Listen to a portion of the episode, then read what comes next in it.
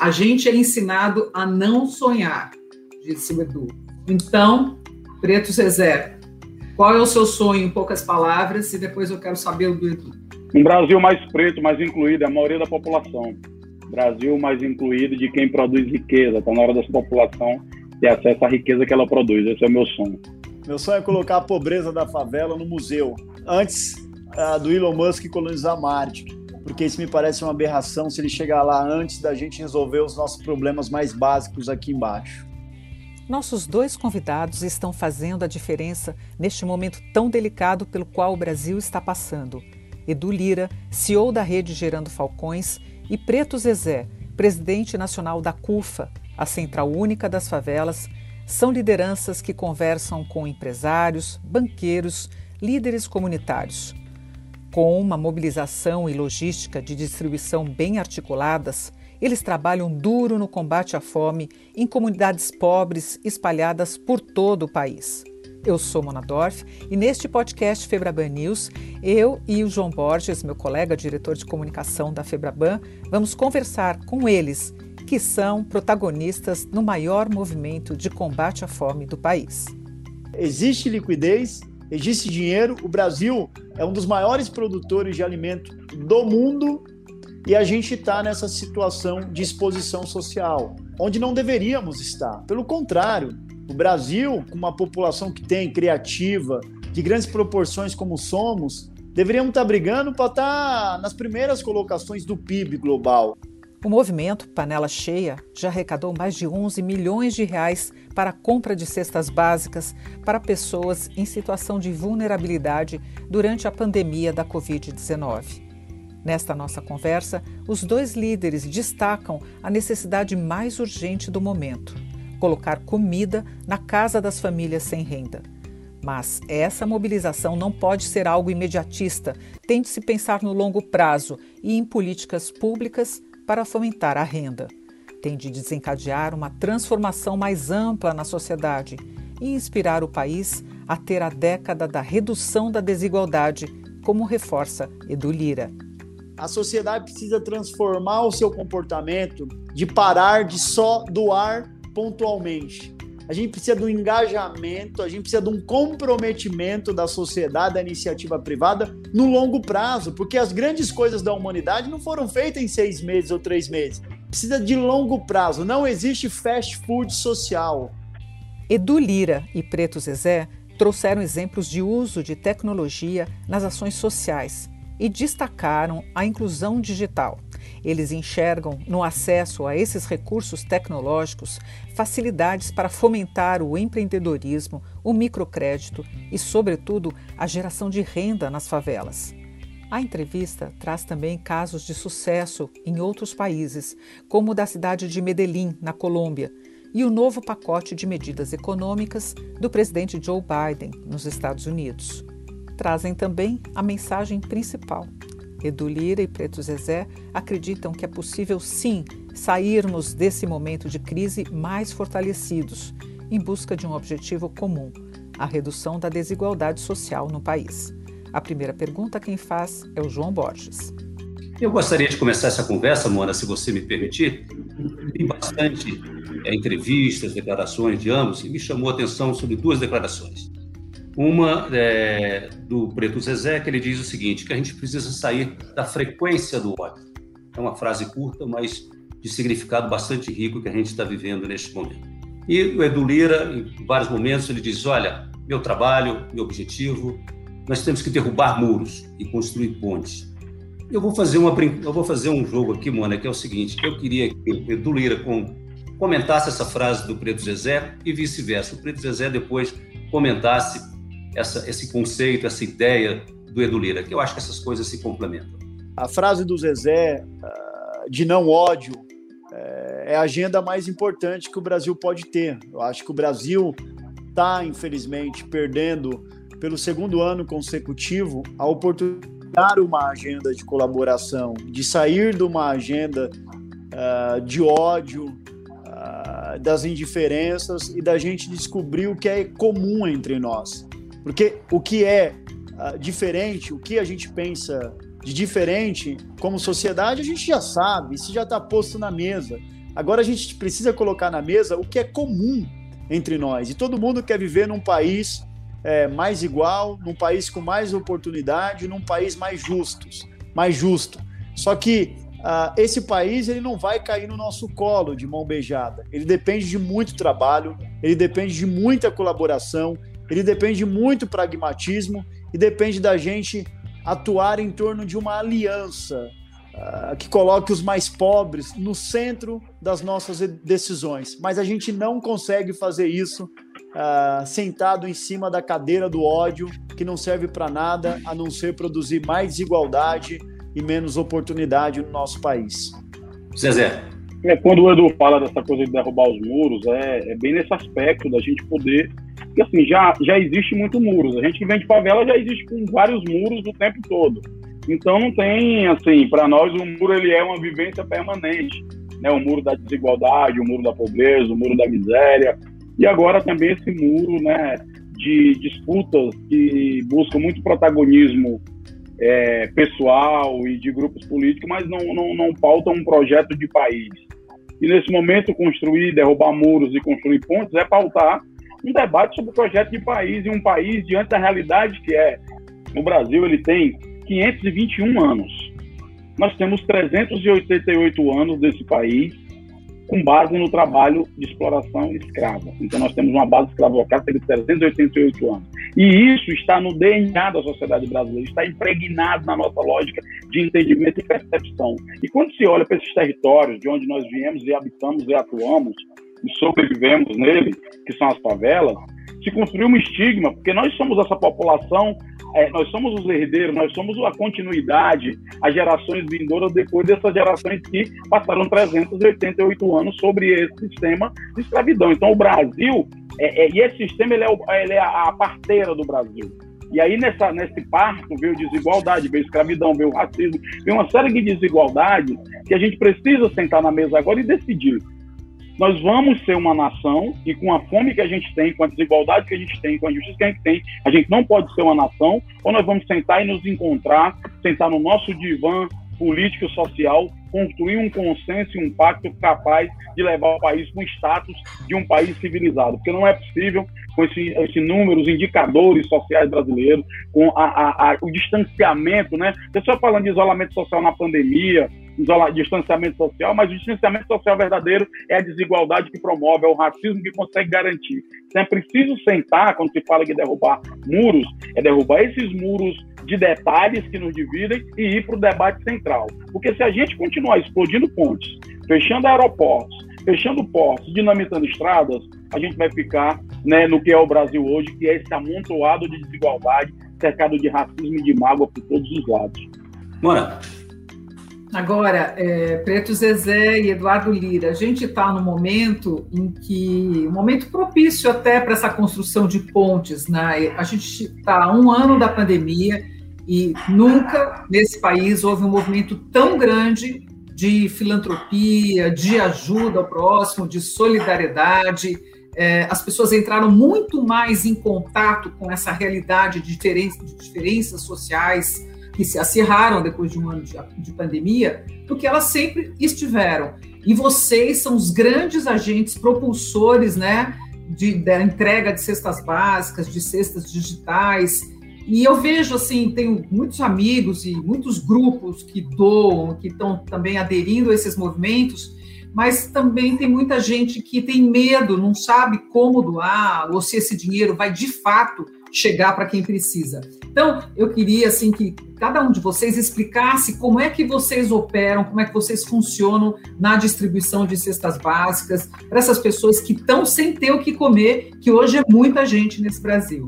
Eu acho que tem uma coisa que é reveladora desse processo, Mona e, e João, que é uma tecnologia social produzida nesses territórios que antes só se observava como lugar de violência, de carência e de tragédia. A favela tem dado uma lição de equilíbrio nacional, você não tem visto os táticos tumultos. O que ela conseguiu desenvolver uma logística própria que faz com que a gente leve a cesta básica do extremo sul do Rio Grande do Sul até tribos indígenas é, de barco, tribos indígenas no Acre. Então, isso é um, é, um, é um ativo importantíssimo. Mas não é por causa da pandemia. Nós já estávamos gerando falcões, CUFA, Frente Nacional Antirracista, já estávamos nas favelas desenvolvendo essas tecnologias. O nosso Vale do Silício, lá dentro da favela. A gente já estava lá fazendo isso. E é natural até as pessoas não acreditarem muitas vezes, eu estava até falando nessa entrevista, muitas vezes a gente deixa até, acredito que o Edu também, de mostrar o volume de arrecadação e de impacto das ações que nós fazemos, para as pessoas até desacreditarem. Quando você fala que a CUFA mobilizou 180 milhões de reais, está em 5 mil favelas, chegou a 6 milhões de pessoas, mobilizando milhões, mil, milhares e milhares de toneladas de alimentos, pode ficar mil, será que é assim? Aí você tem que botar um vídeo com a base no Heliópolis, tem que botar uma ação de gerando mostrando a escala de onde chega. Você tem que estar dialogando e transitando no espaço de setores que antes viam a gente como aquela, o pessoal que está pedindo alguma ajuda, que está querendo a caridade, mas aí está faltando debate sobre desenvolvimento. Nós estamos fazendo mais, Mona e João, é, do que um debate sobre cestas básicas, sobre as questões emergenciais. Nós estamos discutindo é que Brasil queremos, hora de provar que Brasil que nós queremos é agora, nesse momento que nós estamos fazendo um movimento que tire a solidariedade de uma agenda pontual e emergencial, mas que faça disso um movimento.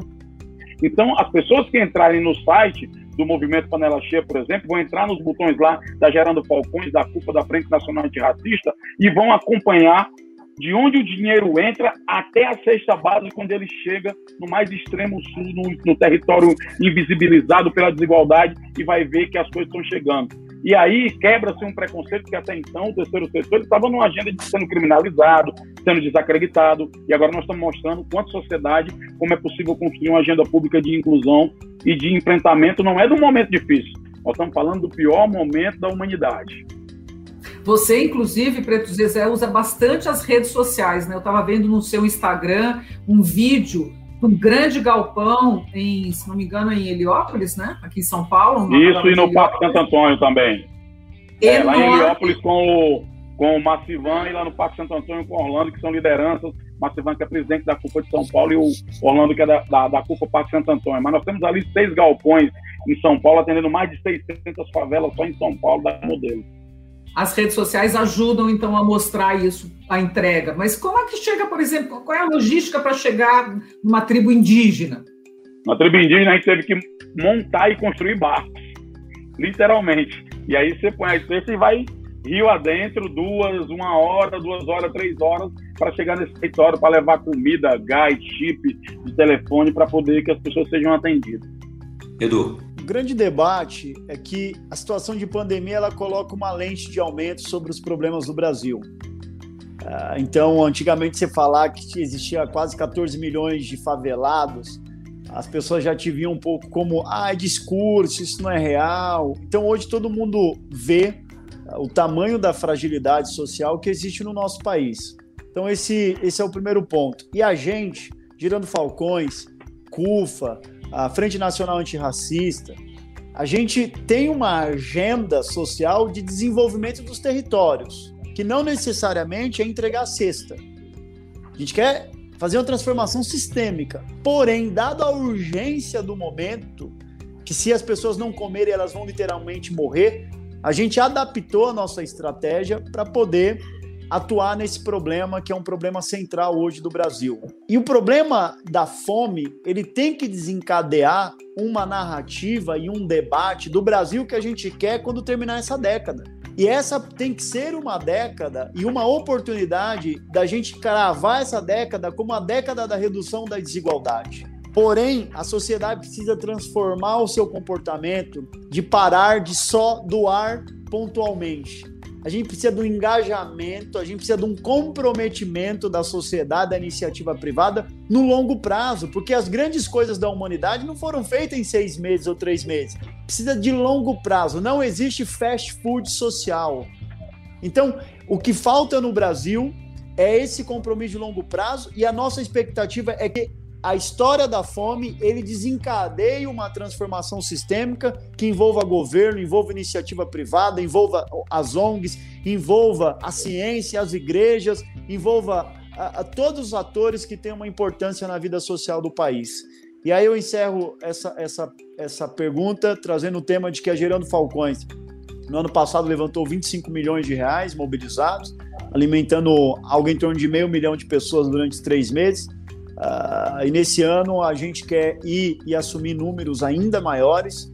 Por conta disso, a gente fez uma reflexão e viu que gerando a crise é tão grande que gerando falcões uh, ou CUFA uh, não consegue resolver problemas tão gigantes sozinho, até porque a gente não está aqui para ocupar a presença do Estado. O Estado tem que exercer o papel dele, tem que entregar o que, o que compete a ele. Mas a gente entendeu que o caminho era fazer uma grande coalizão. Foi por conta disso que nós criamos uh, o movimento Panela Cheia, que envolve CUFA, Gerando Falcões, Frente Nacional Antirracista, com apoio do União, União São Paulo e a, e a Unesco.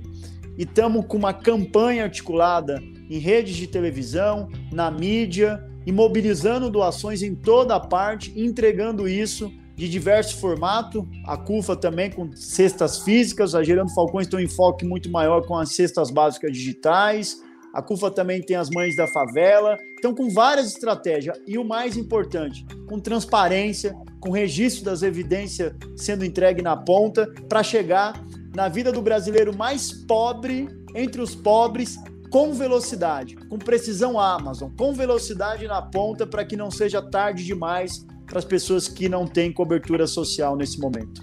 Como é que funciona essas cestas digitais? Porque isso não é muito claro para muita gente. É o Corona Paredão, não é isso? Isso. O que a cesta básica digital, ela é uma doação de 50 reais que a pessoa fa faz. Cada cesta básica custa uma média de cinco, custa 50 reais. E a gente entrega um cartão Vale Alimentação na mão da chefe da família. Então, a Gerando Falcões é um ecossistema de desenvolvimento social e a gente tem ONGs dentro desse ecossistema que trabalham, que são capacitadas, formadas, que a gente investe recurso financeiro. E essas ONGs fazem um mapeamento das famílias na ponta por ordem de vulnerabilidade social, entrega na mão da chefe da família um cartão Vale Alimentação com uma recarga mensal de 150 reais. E com essa recarga ela compra do pequeno empreendedor dentro da favela. Porque o grande arranha, mas não quebra, o pequeno quebra. E além de é, fomentar a pequena economia, a economia da última milha na favela. Isso protege também os postos de emprego e cria um colchão social para aliviar a queda dessa família nesse, movimento, nesse momento mais duro. Então a gente vive a fase mais mortífera do Covid. Uh, uh, e por outro lado, o momento duro das doações, mas esse movimento do Panela Cheia, entre outras organizações, tirou a generosidade da UTI, que estava já sem oxigênio, e agora uma onda de uh, colaboração, de generosidade começa de novo a socorrer os brasileiros mais pobres na, na, nas comunidades do Brasil e nas favelas. Eu queria colocar outro ponto aqui para vocês, ambos. Vocês tocaram rapidamente aí, tanto o Zezé quanto o Edu Lira, esse cuidado que vocês têm e toda a estratégia é, para fazer com que uma doação chegue aonde precisa chegar. E como jornalista de economia, cobrindo é, questões de governo em Brasília por quatro décadas, a Mona também, toda a experiência dela, sempre foi chocante uma coisa que para mim se sintetiza no chamado desperdício do dinheiro público. A coisa mais chocante mais evidente é o roubo. Você pega dinheiro público e rouba para fins privados. Mas também há o desvio de finalidade, a falta de prioridade, a ineficácia de, de gastos, que se você não tiver uma boa gestão, é, você não, não aproveita bem aqueles recursos. Eu queria ouvir vocês sobre esses dois aspectos. O Brasil, na minha visão, desperdiça muito dinheiro. E um dinheiro que, na mão de vocês, por exemplo, na organização com transparência, leva para o ponto final, para exatamente quem precisa, faria uma menor diferença. Como é que vocês veem essa situação no Brasil, em que, ao mesmo tempo, falta tanto e, ao mesmo tempo, se desperdiça? Legal, é, é interessante, João, fazer a seguinte reflexão o Brasil agora teve mais um conjunto de bilionários a acessar a lista da Forbes. Nós, é, eu, eu sou de Fortaleza, Ceará. Nós assumimos agora o maior PIB do Nordeste. É, nós somos países produtores de grãos que alimentam bilhões de pessoas no mundo. É injustificável que pobreza, falta de oportunidade, desigualdade, fome perdurem em pleno 2021 diante de tanta riqueza diante de tanta inteligência, diante de tanta disposição, recursos materiais, naturais, tecnológicos, inteligência principalmente, e que a gente não produza uma saída brasileira para enfrentar problemas que outros países, inclusive com menores economias, com menores capacidades, com menores infraestruturas, conseguiram realizar.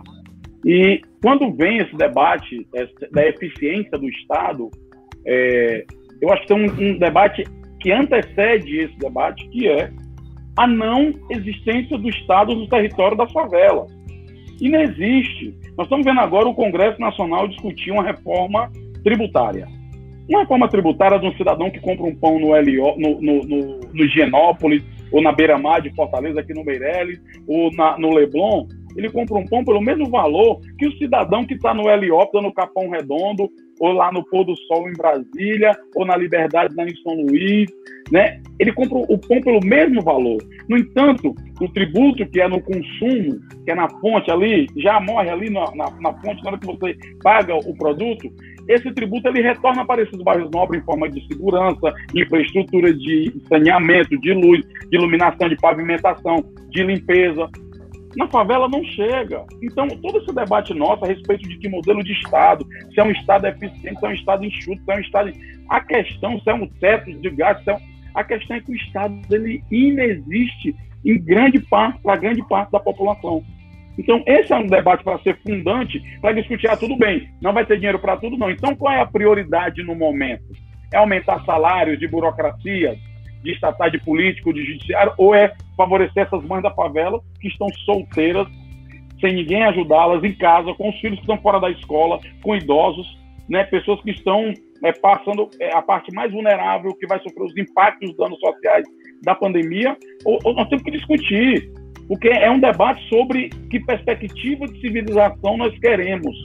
Ou é uma barbárie instalada, ou é uma possibilidade da gente compartilhar essas riquezas e benefícios. Do contrário, nós vamos todos conviver com grandes tragédias, infelizmente. Bom, na linha do que o Zezé coloca, eu visitei Medellín recentemente e por conta da ação do governo, do poder público dentro das favelas, sobretudo com a prefeitura de Medellín, você consegue observar ali que os mais pobres de Medellín são menos pobres que os demais pobres da América Latina, porque o Estado atua dentro dos territórios das comunas, como eles chamam lá. O tema aqui de Brasil é que a gente tem que fazer uma transformação ética. Por que ética? Porque o que o Zezé coloca de que o morador da favela de qualquer território brasileiro paga o mesmo de imposto que um morador da Paulista ou da região da Faria Lima, só que a entrega do serviço é muito melhor no centro do que é na favela, isso é um erro ético. E o Brasil precisa criar uma agenda onde ele entregue o melhor para os mais pobres e não o pior, como é de costume. E por que o melhor, Edu, para os mais pobres? Porque isso é um tema de equidade que, que é igualdade? Igualdade você tem cinco crianças, cinco crianças e dez biscoitos. Igualdade, o que, que você faz? Você dá dois biscoitos para cada criança. Tá ok. Equidade é diferente. Equidade você dá três biscoitos para as crianças que têm mais fome. E esse é o tema. Quem precisa mais, precisa receber mais para poder se desenvolver na vida e acessar o seu pleno potencial. A favela precisa mais porque nunca teve acesso, nunca teve primeira infância, oportunidades de educação de modo qualificado. Então ela precisa mais, precisa de uma ação de transformação social nesse território. Então essa é uma, é uma conversa de uma transformação ética que coloque o pobre no centro das decisões do poder público como um todo. Eu estava pensando enquanto você estava falando do, que você teve contato nesses dois, pelo menos, últimos anos, mas eu sei que a Gerando Falcões existe há bastante tempo, antes da pandemia, e o próprio Preto Zezé também, com a CUFA, com grandes empresários desse país que estão doando absurdamente. Estou falando do, do Eli Horn, da Cirela, o Jorge Paulo Leman, o Menin, do Banco Inter, o, o, o Google, né, através do, do Fábio Coelho e toda a equipe, enfim, estou citando só alguns que eu me lembro assim rapidamente. Como é que eles veem esse debate? Quer dizer, é, é uma, é, é uma questão realmente do acesso mesmo. Eu, eu, eu, como o João disse assim, eu não cobri Brasília, mas eu cobri muita favela, muita comunidade. Até hoje a gente vê esgoto a céu aberto na maioria das favelas. O marco regulatório lá do saneamento foi aprovado há menos de um ano. Então, a gente não tem água encanada. Quando veio a pandemia e a Covid, eu fiquei muito aflita. Eu falei, como é que vai ser nas favelas, né? Quer dizer, a gente está falando para limpar, lavar a mão, é, é, passar álcool gel, mas as favelas não têm água encanada, o esgoto corre a céu aberto, é um perigo. E essa cena na Índia também.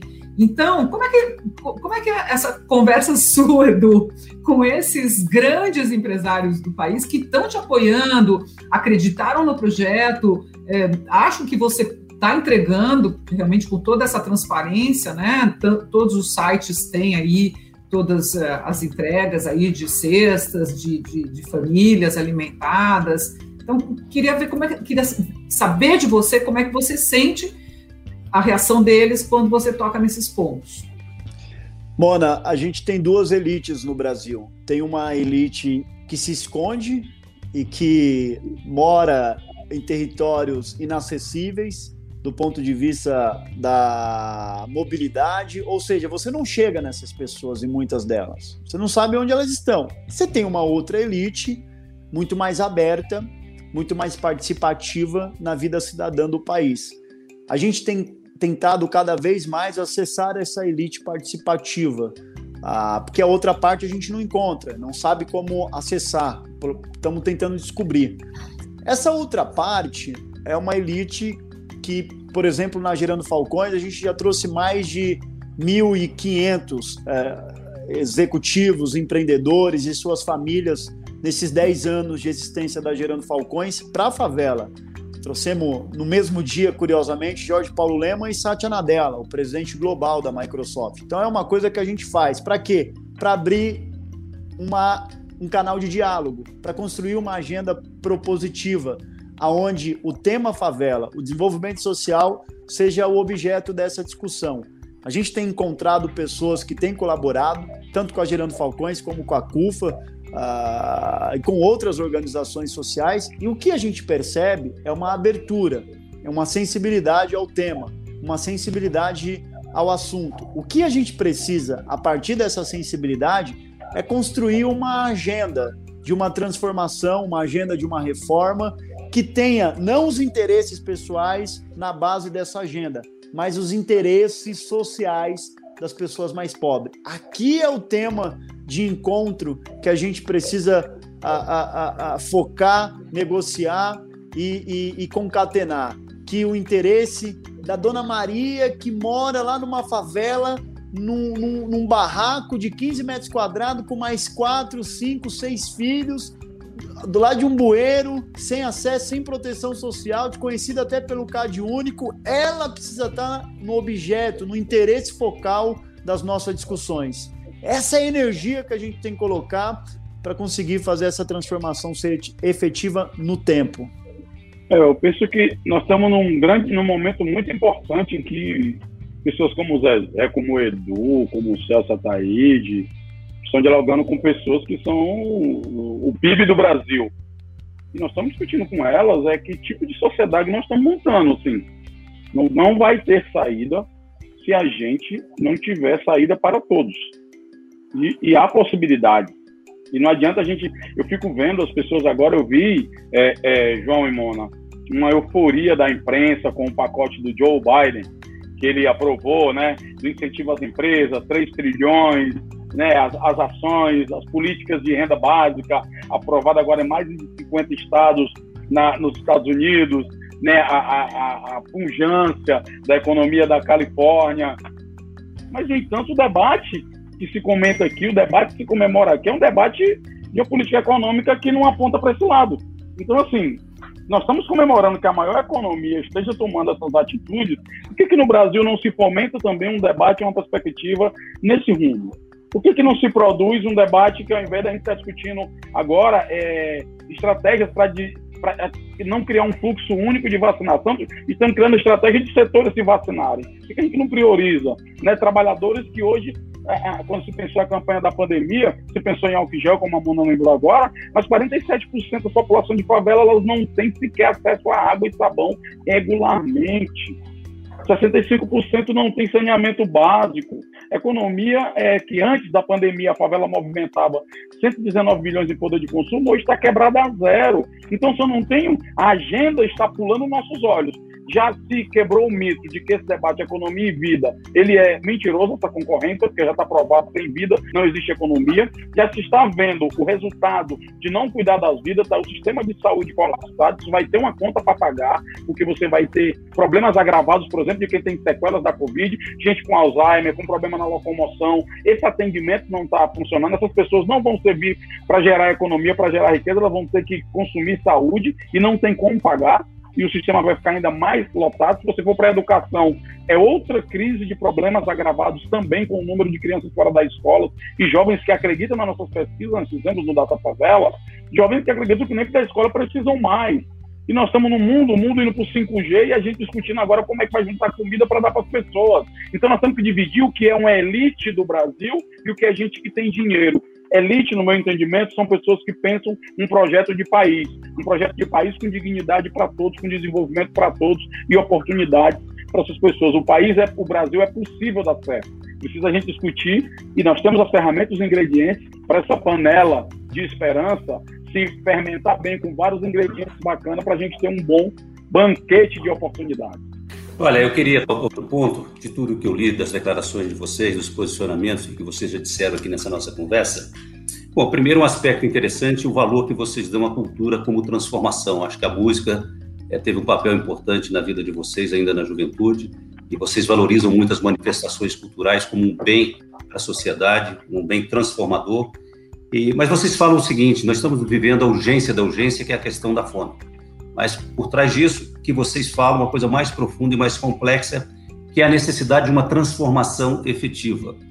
Aí, é, o, o Lira e o Zezé, vocês falam também na importância até da tecnologia digital para que dê instrumentos a essas populações das favelas, para que elas, tendo acesso a isso, elas tenham uma, uma condição melhor de expressar sua vitalidade, seu poder criativo e o desempenho do seu trabalho e da sua organização. Eu queria que vocês falassem um pouco sobre isso, porque se a gente começa a falar só na fome, e é a questão mais dramática e mais, digamos, dolorosa dessa realidade toda, mas há na visão de vocês algo muito mais complexo. Eu queria que vocês falassem um pouco sobre isso. Deixa eu aproveitar essa, Edu, já que saiu inclusive uma matéria hoje no Globo sobre o nosso processo que nós vamos fazer agora nas doações de reconhecimento facial. Uma empresa chamada Único, a gente já tinha feito um exercício desse processo durante a pandemia, que foi com a, com a PicPay, em que a gente baixava, criou uma plataforma digital em que tinha reconhecimento facial, não precisava de pilha e aglomeração naquele momento que estava se batendo cabeça, né? Aquelas a, a, as filas gigantes, pessoas aglomeradas em frente às agências bancárias e estava fazendo uma transferência digital. Né? É, a questão da tecnologia é fundamental. Nós, durante a pandemia, criamos duas empresas.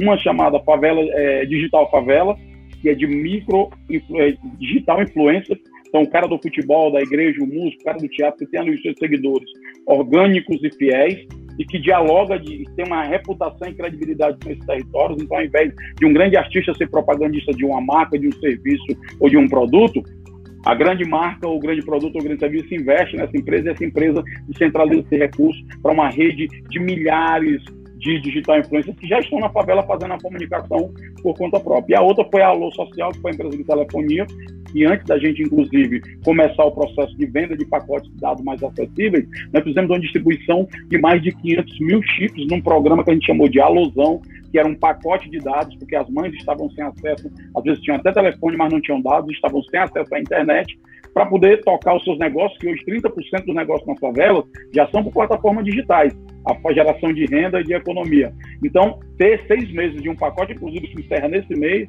os seis meses que começaram ano passado, para que essas pessoas possam ter acesso à tecnologia. Hoje não tem como, hoje não é, é irreversível o processo de tecnologia e, e, e acesso à, à, questão da economia, do desenvolvimento, da educação. Inclusive, agora vamos começar um outro processo também, que é o Favela 1, que é a instalação de antenas para internet livre para dentro das favelas.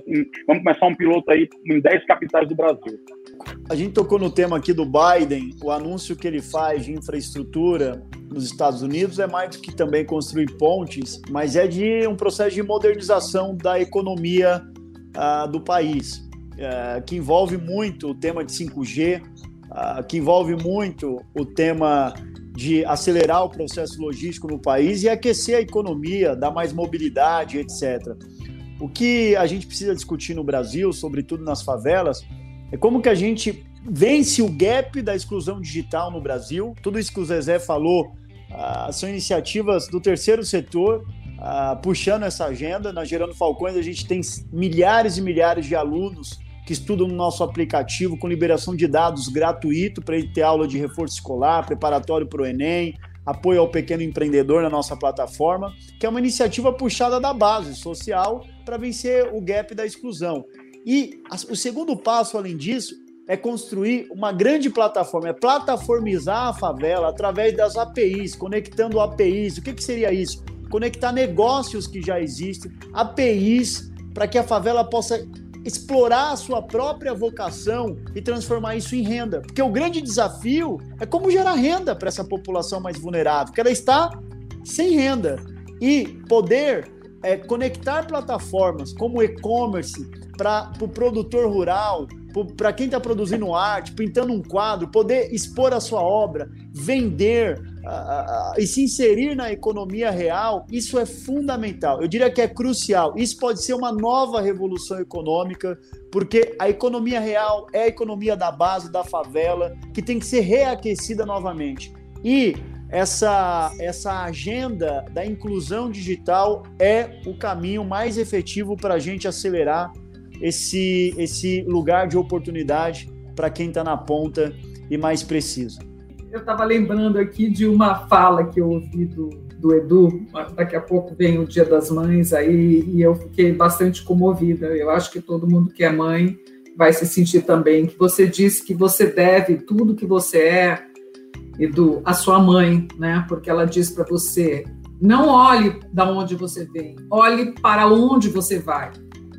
E essa frase é incrível, né? Porque assim, a gente pode pensar isso também em termos de Brasil, né? Em termos de, de, de, de favelas, né? Em termos de comunidades, né? E você acabou de, de falar aí de um mundo de possibilidades, né? Com essa interconexão dos negócios. A gente sabe, eu tenho um afiliado na Rocinha, o Edu Carvalho, aliás, foi ele que me deu o telefone de um de vocês, acho que do Preto Zezé, e ele sempre fala, Mona, isso aqui é um mundo, tem um monte de coisas aqui de negócios sendo gerados e tal, e assim, como dinamizar isso? Você já falou um pouquinho, né? Mas assim, economia criativa que se falava de tanto, né? Tanto antes da pandemia, né? É, a própria música, como o João citou, o Brasil é super musical e a gente tem um talento e um patrimônio musical incrível. Mas assim, veio a pandemia, as pessoas estão preocupadas assim com o dia a dia, com botar comida na mesa. Assim, mas como dinamizar isso? É o microcrédito que se falava tanto antigamente? Que, que iniciativas vocês veem, Preto Zezé e depois Edu, para dinamizar uh, essa economia para a gente gerar outros negócios dentro desses mundos que são as comunidades carentes. Mona, eu estava até comentando isso, eu acho que numa, numa live que estava alguns economistas como Mônica De Bolle, Armínio Fraga e outros, é que a gente devia ter agora, nesse momento, nem toda a economia morreu na pandemia. Existem economias vencedoras. Existem economia, ou, ou, ou, empresas na área do fármaco, os bancos que estão aqui, é, e-commerce né, a parte de delivery. Então, assim, são empresas que faturaram muito durante a pandemia. Então, essas empresas, não só ela, mas a parte industrial também, a gente deveria converter a nossa produção para essas questões. Quando você vai para da, da, de fármaco, você tem aí um mundo para se pensar como é que a gente direciona a produção, né, a economia para uma lógica de cuidado dessa realidade brasileira. Porque se por um lado não tem economia sem vida, se a gente não desenvolver economia, vai ser difícil viabilizar a vida nesse processo. Né? E quando se fala dessas tecnologias, é, eu fico lembrando, né, o Edu, agora, esse caso da mãe, Edu, as nossas mães são mulheres que são as nossas CEOs, né, das nossas vidas, é, é, que eu lembro que eu, eu, eu, teve uma, uma ação aqui do, do, de um Vale Mãe, que é, é, um cartão recarregável durante três meses que a gente distribuiu aqui em dezembro. No final de dezembro a gente distribuiu durante o ano, mas no final de dezembro teve um caso aqui em Fortaleza, que foi bastante simbólico para mim, do ponto de vista do que fazer, o que apresentar como plataforma, que foi uma entrega que a gente fez de 50 cartões numa favela para 50 mães, era a última remessa que tinha, né? Era mês de novembro, era mês de dezembro já, então todo aquele clima, ainda mesmo com todas as mortes, tudo, né? o pessoal com Natal, com Ano Novo, aquela coisa do final de ano que mexe com as nossas emoções. Entregamos os cartões para 50 mães. Quando terminamos a entrega, estava ali todo mundo, o pessoal queria tirar uma foto para registrar a entrega e tudo momento, as mulheres agradecendo a culpa. Entram mais 50 mães no ambiente, lá no centro comunitário. E aí deu aquele clima tenso, aquele clima pesado, aquele, aquela, aquela coisa, aquela sensação de impotência, aquele nó na garganta, porque não tinham mais cartões. A gente tinha acabado aquele, aquela etapa, né? Só ia ter no ano que vem, que a gente imaginava que fosse melhor. E o que que acontece? Uma mãe se levanta e fala: Pretas, eu quero agradecer a CUFA, você, o pequeno, que é o nosso presidente estadual aqui. Agradecer esse trabalho que vocês estão fazendo com a gente. Já veio o gás, já veio o chip, agora veio os cartões do Vale Mãe. Durante três meses aqui a gente vai dar para segurar uma onda mas eu queria sugerir para as outras mães, eu sei que todas as outras mães aqui são mães solteiras, estão com filho, muitas vezes com idosos em casa, sei da dificuldade de todo mundo, vou entender quem não puder fazer isso, mas eu queria sugerir que cada mãe pudesse dividir o seu cartão a sua carga de 120 com outras mães. E aí eu vou começar pelo meu e eu vou agora adotar, ela até usou essa palavra, eu vou adotar uma mãe e vou dividir o meu cartão de 120 e vou adotar outra mãe e vou dar 60 reais para ela. O mais interessante é que todas as mães fizeram a mesma coisa. Todas as mães, as outras 49 adotaram as outras 49 mães e dividiram os seus 120 por dois. Não estamos falando de uma época difícil de época de pobreza, nós estamos falando do pior momento da humanidade. Então, o que, que se vê também? Quando o dinheiro chega na mão dessas mães, é impressionante porque ativa uma rede de proteção social, ativa tempo livre, ela negocia as dívidas ali no comércio local, então o dinheiro fica lá.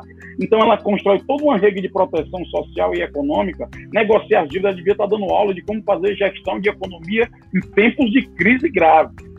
E essas mulheres apontam para nós agendas importantíssimas de acesso ao crédito, de proteção social, de construção de tempo livre, de matriz tecnológica. Essas mulheres que não sabiam mexer em telefone nada, ou mulheres que eram atendidas por nós, Mona e João, elas se tornaram lideranças dos processos, mulheres, e inclusive mulheres que estavam ali fazendo algum ativismo isolado, como a Carla, como Esté, como a, a, Ana Carla no Recife, a Edmara no Rio de Janeiro, a Priscila em São Paulo, Cláudia, milhares de mulheres, Kaline na Paraíba, mulheres que estão dando aula direcionamento para uma agenda pública de resolução de um problema imediato e de uma agenda a médio prazo, que se mostra agora preciso investir em crédito. O crédito é muito difícil o acesso para essas pessoas. Teve aquele primeiro momento do repasse de recursos aos bancos para agilizar o crédito, mas não chegou no pequeno.